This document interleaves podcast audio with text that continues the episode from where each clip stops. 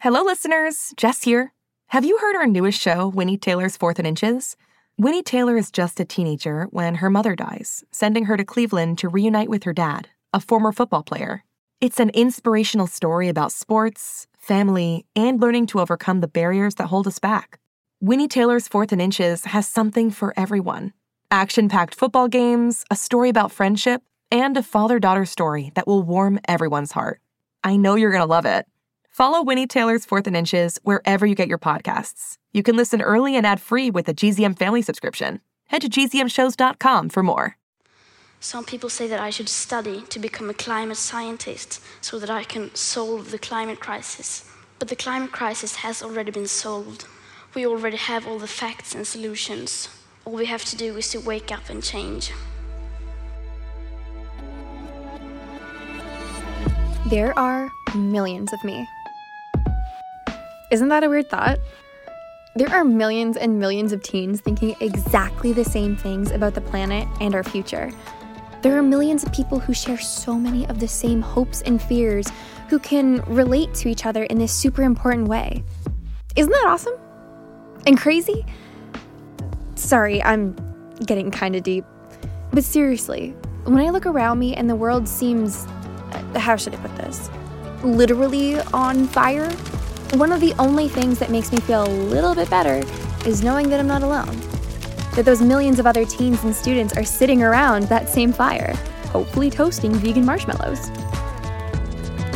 I'm Sarah, and this is The Big Melt.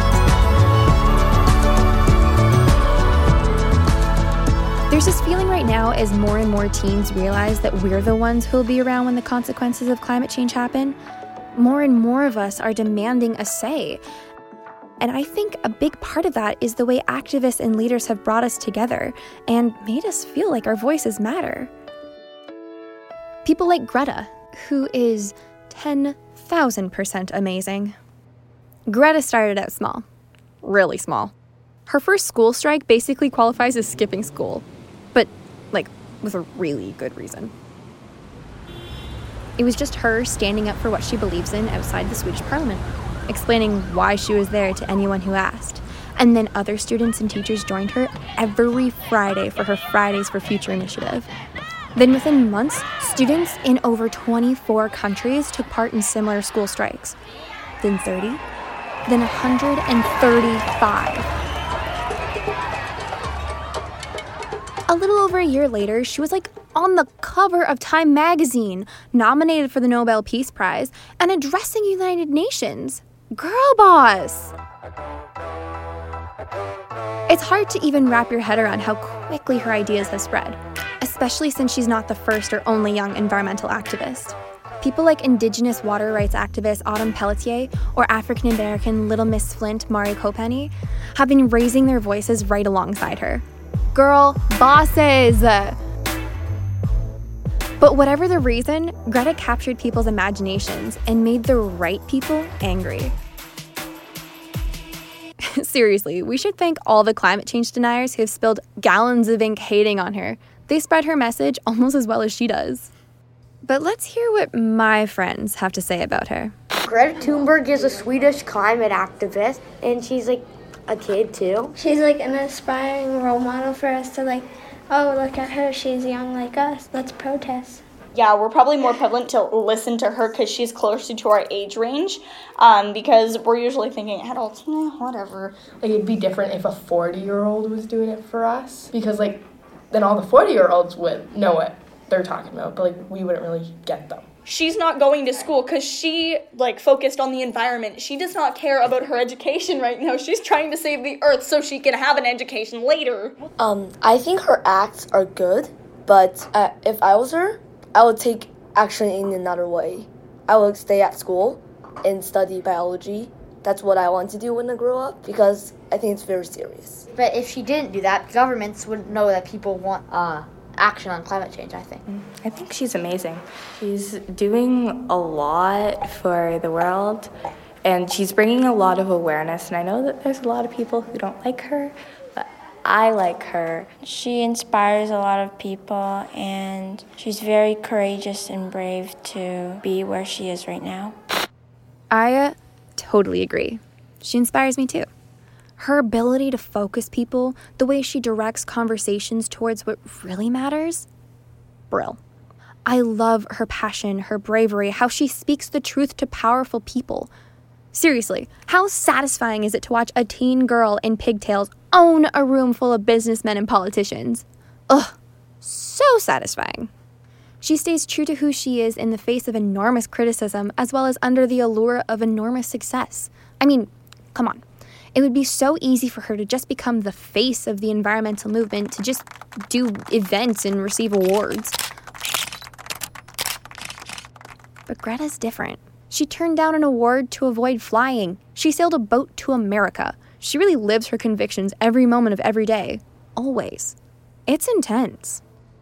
Actually, part of what's so awesome about the school strike movement Greta's inspired is that when you get a sense that other people are trying, it makes you try harder.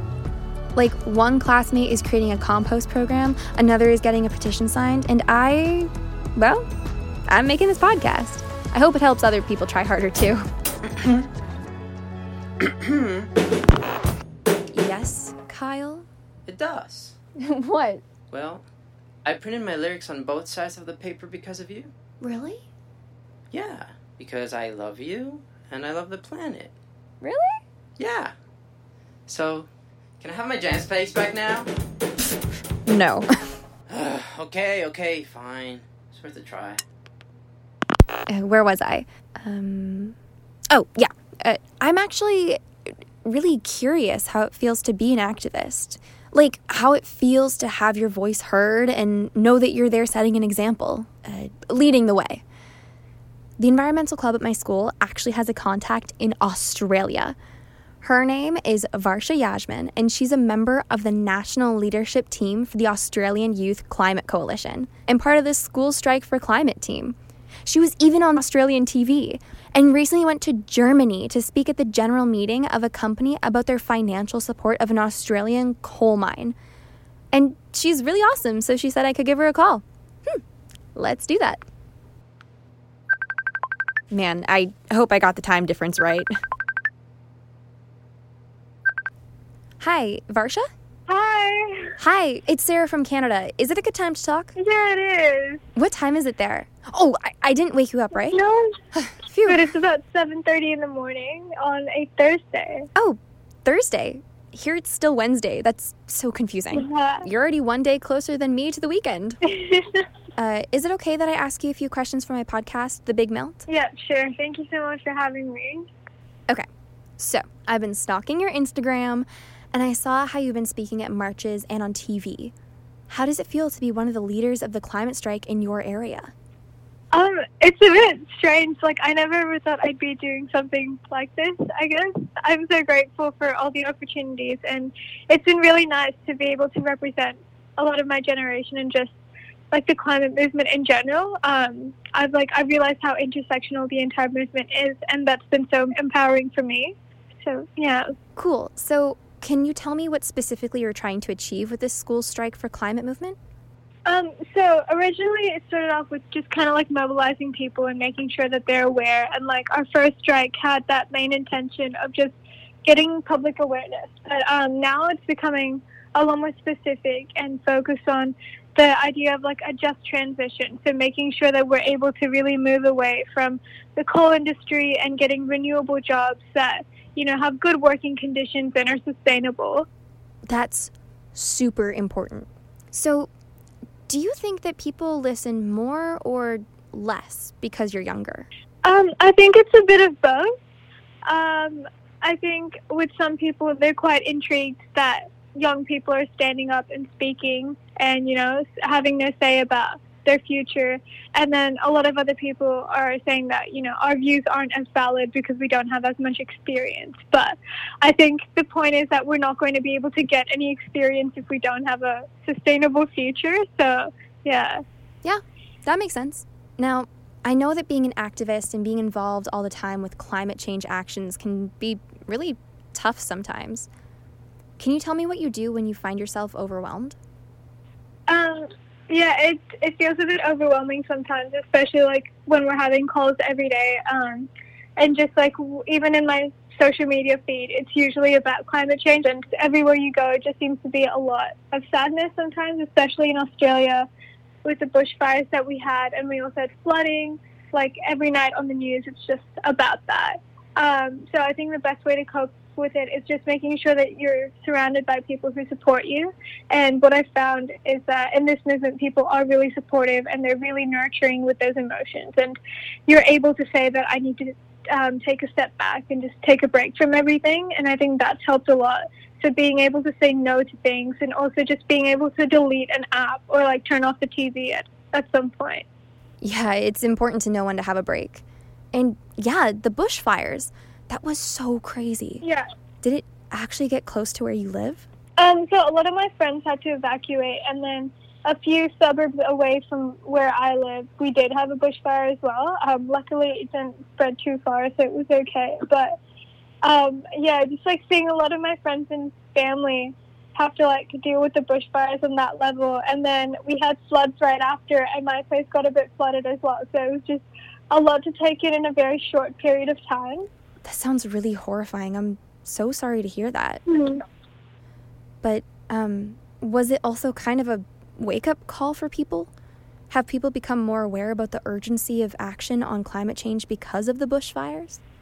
Yeah, for sure. Um, we had a snap action like a couple on the day that the worst bushfires happened, and the amount of people that turned up was insane. And we'd only announced it about a day or two before.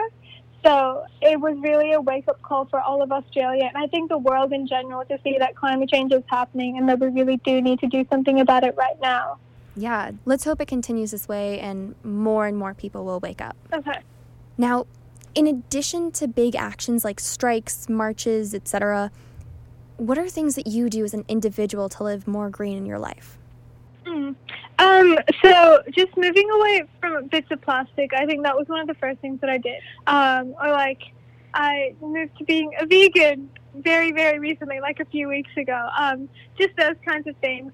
And also, I think trying to keep in my mind that it's not always all or nothing. I think that's a bit of a stigma in these movements that you have to be like 100% green or, you know, you're not really a climate person or you're not really supporting climate action.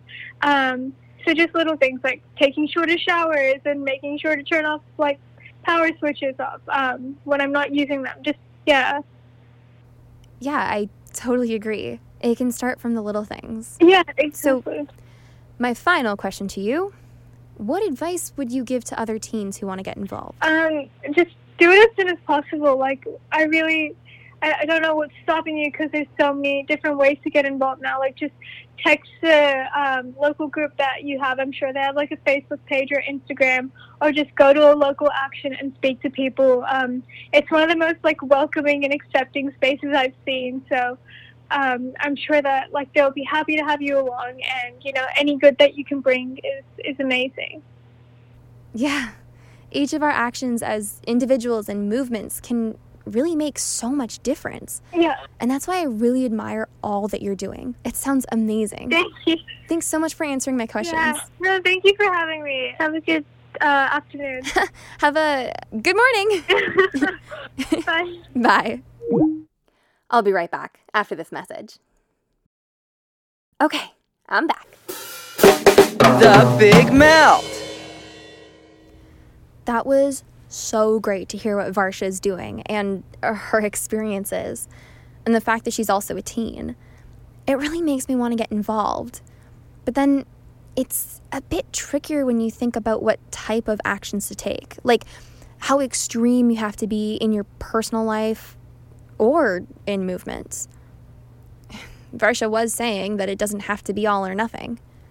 Okay, let's go get some fresh air to clear our heads. Be right back.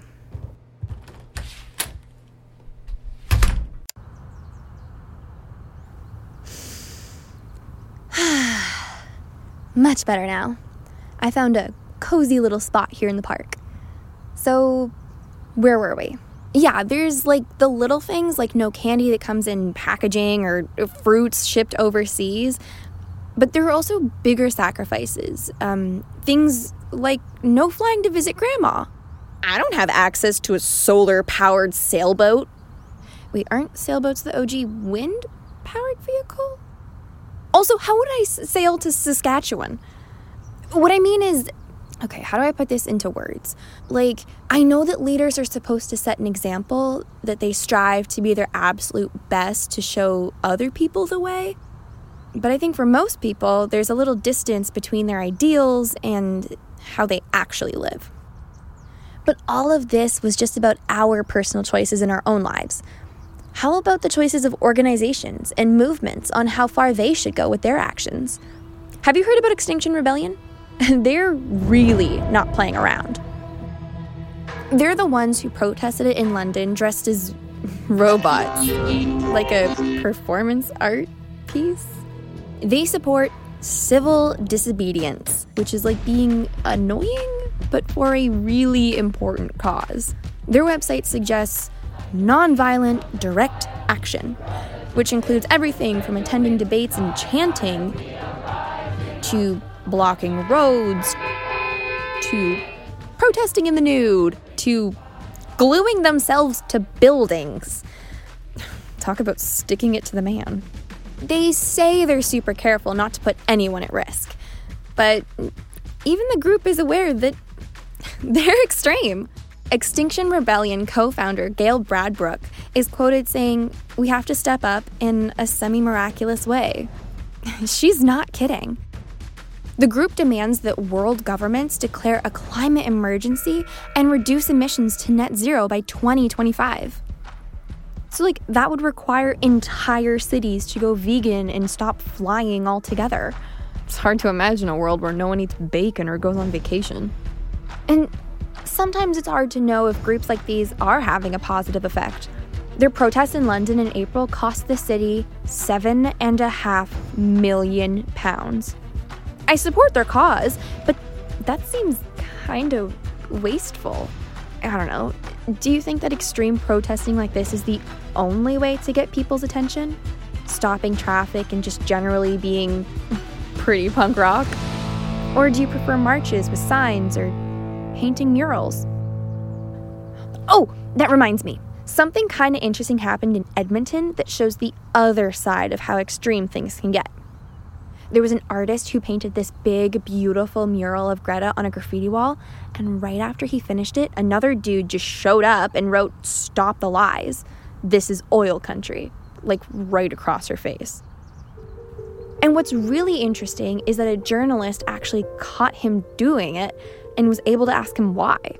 He said, This is Alberta. This is oil country. My father has worked in the oil industry, and we don't need foreigners coming in and telling us how to run our businesses, support our families, put food on our table. The man talked about how his father, who had recently passed away, worked in the oil fields his whole life. And while I don't agree with his viewpoint, he's not wrong about one thing Edmonton is oil country. Almost 30% of the people who live there earn their living because of the fossil fuel industry. Like, don't get me wrong, change has to happen, but I empathize. Climate change means enormous life changes for a lot of people, and that's scary. It can also be pretty unfair to feel like the world blames you for this huge problem when all you were doing was making a living and supporting your family just like everyone else. So, like, in a perfect world, all the people in the oil and gas industry would be able to start working in green renewable energy. And, like, I'm, I'm sure some of them will, but not all. And my earlier griping about not getting to eat mangoes or fly is nothing compared to people who might lose their jobs. It's a super high stakes situation for them. So, the journalist who reported this story actually went to the artist who painted the original mural and asked him how he felt about the whole situation. He was surprisingly chill, and I actually love his answer. He said, It's a free wall, it provides a place for the city to talk to itself. One of my favorite things about that wall is that anyone is allowed to express themselves there. As frustrating as it must be to see a portrait of a beautiful, strong person written over, in a way, the graffiti made it more meaningful. I mean, It went from being a picture of Greta to being a picture of the entire situation we're in. All the hope and will to change alongside all the fear and anger. It actually helped me understand the people who don't see the situation the same way I do.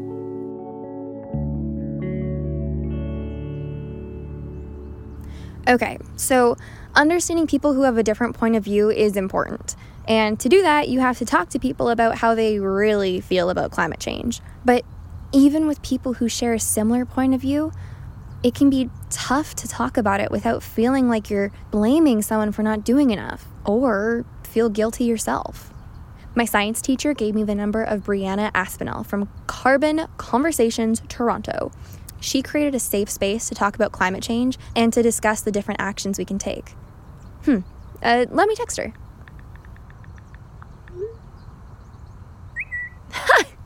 oh, that's really brilliant.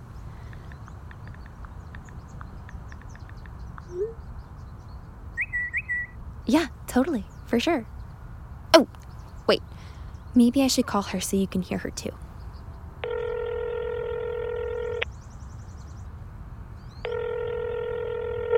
Hello? Uh, hi, Brianna. Oh, hi, Sarah. Thanks so much for talking to me. Oh, yeah, of course.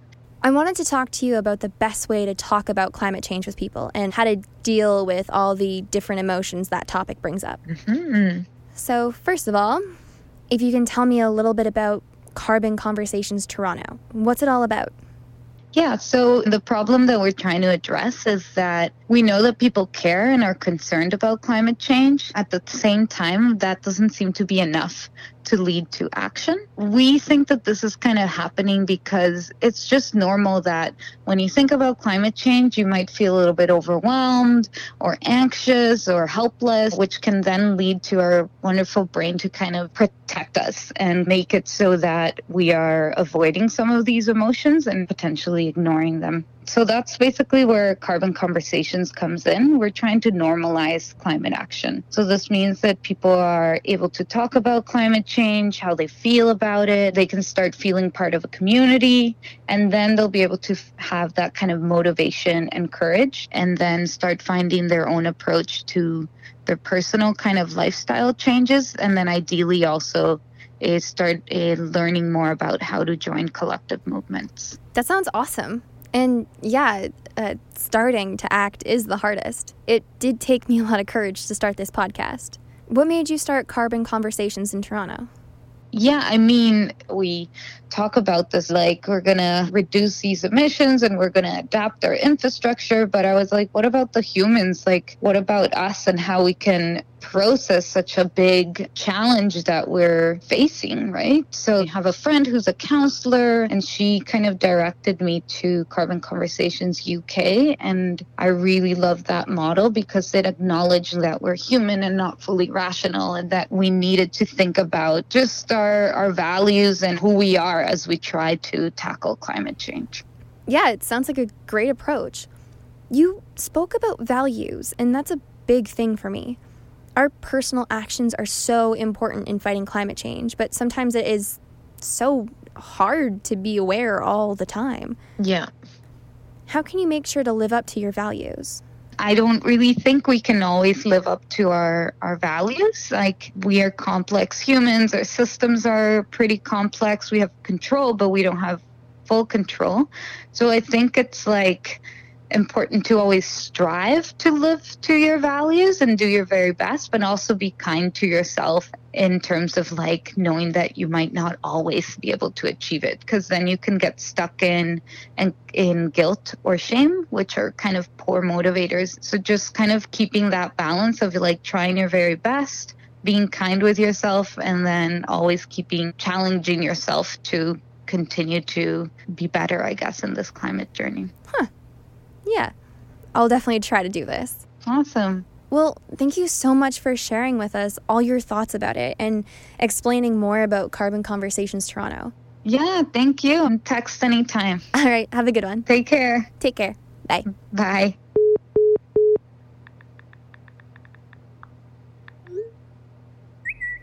She said bye, guys. Also, winky face. So, we spoke about activism and the best approach to different points of view, but some points of view can be a little off. And that leads me into the climate myth of the week. So, this week's climate myth is that they changed the name of global warming to climate change because there was no significant warming. Ugh.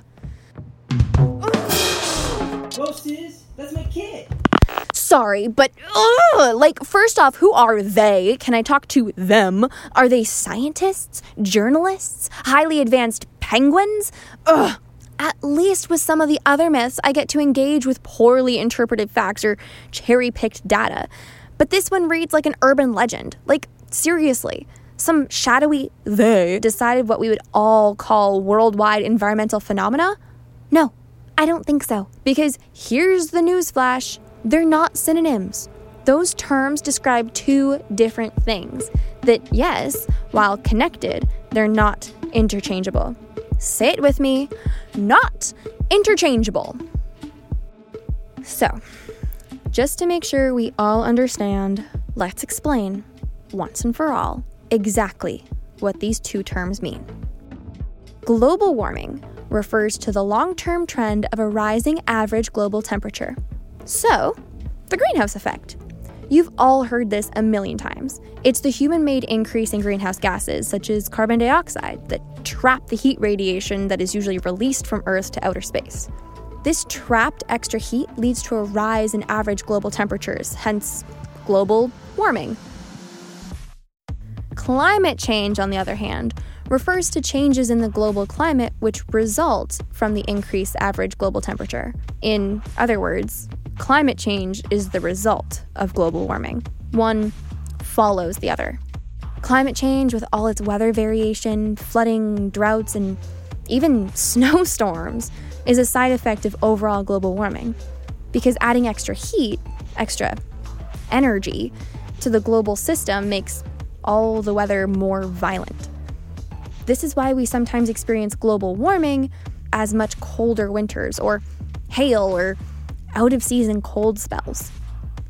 So, in summation, they didn't change the name of global warming. Global warming and climate change are two terms that have been used in scientific literature since the 70s to describe different things. And because the overall warming of the planet affects and disrupts weather systems in a bajillion different ways, making them more extreme, sometimes, yeah, global warming results in colder temperatures, whether they like it or not. This myth was busted. So, protests, extremeness, mass movements, we did it all this week. Art got political, politics got arty and crazy. And I was lucky enough to talk to so many activists and students and student activists who really inspired me. I feel like I understand both sides of the situation better the people who want change and the people who are really afraid of it. We may not agree, but we all gotta share the planet, so I guess we'll have to figure it out. All right, what can I say about next week? Huh. Winter's coming. Or I'll be going to it. that was dorky. The point is, there's going to be an avalanche of cool content coming your way. Ready for the cold hard facts? Hmm? Later, dudes. Sarah out.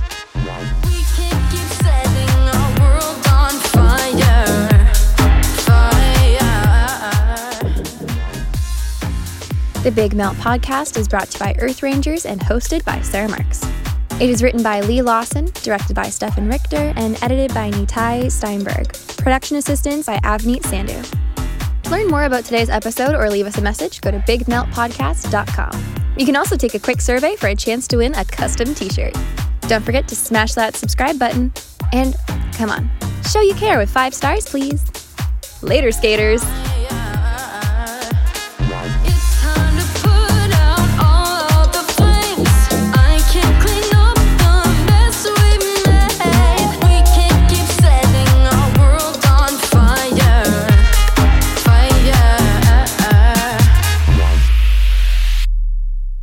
Hi, everyone. I'm Jeremy. I'm Autumn. And I'm Jasper. And we're, a GZM, family. And we want you to listen to our favorite show, Becoming Mother Nature. I love the one with the Green Reaper and the zombies. Yeah! Three years ago, Brinley Pasternak helped the Anders family uncover the truth about holidays past. Now, she'll need them to help her find the truth about hers. Six Minutes Out of Time is the long awaited sequel to the most downloaded family audio adventure in history. When Cyrus is found unconscious near the mysterious Elixir Academy in Florida, Brinley learns the school may have a shocking connection to her missing mother. All new episodes are available one week early and ad free for GZM subscribers. Visit gzmshows.com to learn more.